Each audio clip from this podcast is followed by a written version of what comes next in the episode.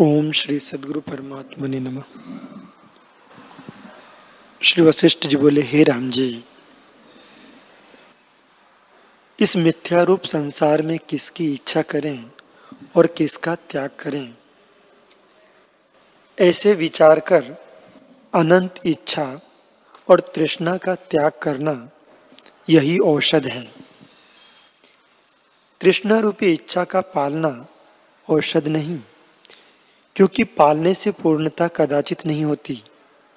जो कुछ जगत है, वह चित्त से उत्पन्न हुआ है और चित्त के नष्ट हुए संसार दुख नष्ट हो जाता है। जैसे काष्ट के पाने से अग्नि बढ़ता ही जाता है और काष्ट से रहित शांत हो जाता है, तैसे ही चित्त की चिंतना से जगत विस्तार पाता है और चिंतना से रहित शांत हो जाता है। हे राम जी, ध्येय, वासनावान, त्यागी रूप, रथ पर आरूढ़ होकर रहो। करुणा, दया और उदारता संयुक्त होकर लोगों में विचरो और इष्ट अनिष्ट में राग द्वेष से रहित हो। यह ब्रह्म स्थिति मैंने तुमसे कही। निष्काम, निर्दोष और स्वस्थ रूप को पाकर फिर मोह को नहीं प्राप्त होता। परम आकाश ही इसका हृदय मात्र विवेक है और बुद्धि इसकी सखी है। जिसके निकट विवेक और बुद्धि हैं, वे परम व्यवहार करते भी संकट को नहीं प्राप्त होते।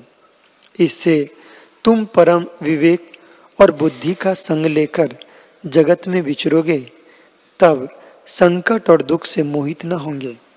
नाना प्रकार के दुख, संकट, स्नेह आदि विकार रूप जो समुद्र हैं, उसके तरने के निमित्त एक अपना धैर्य रूपी बेड़ा और कोई नहीं।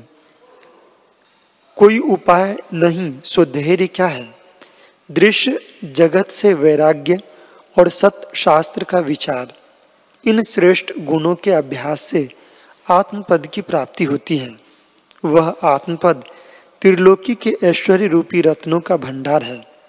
जो त्रिलोकी के ऐश्वर्य से भी नहीं प्राप्त होता, वह वैराग्य, विचार, अभ्यास और चित्त के स्थिर करने से होता है।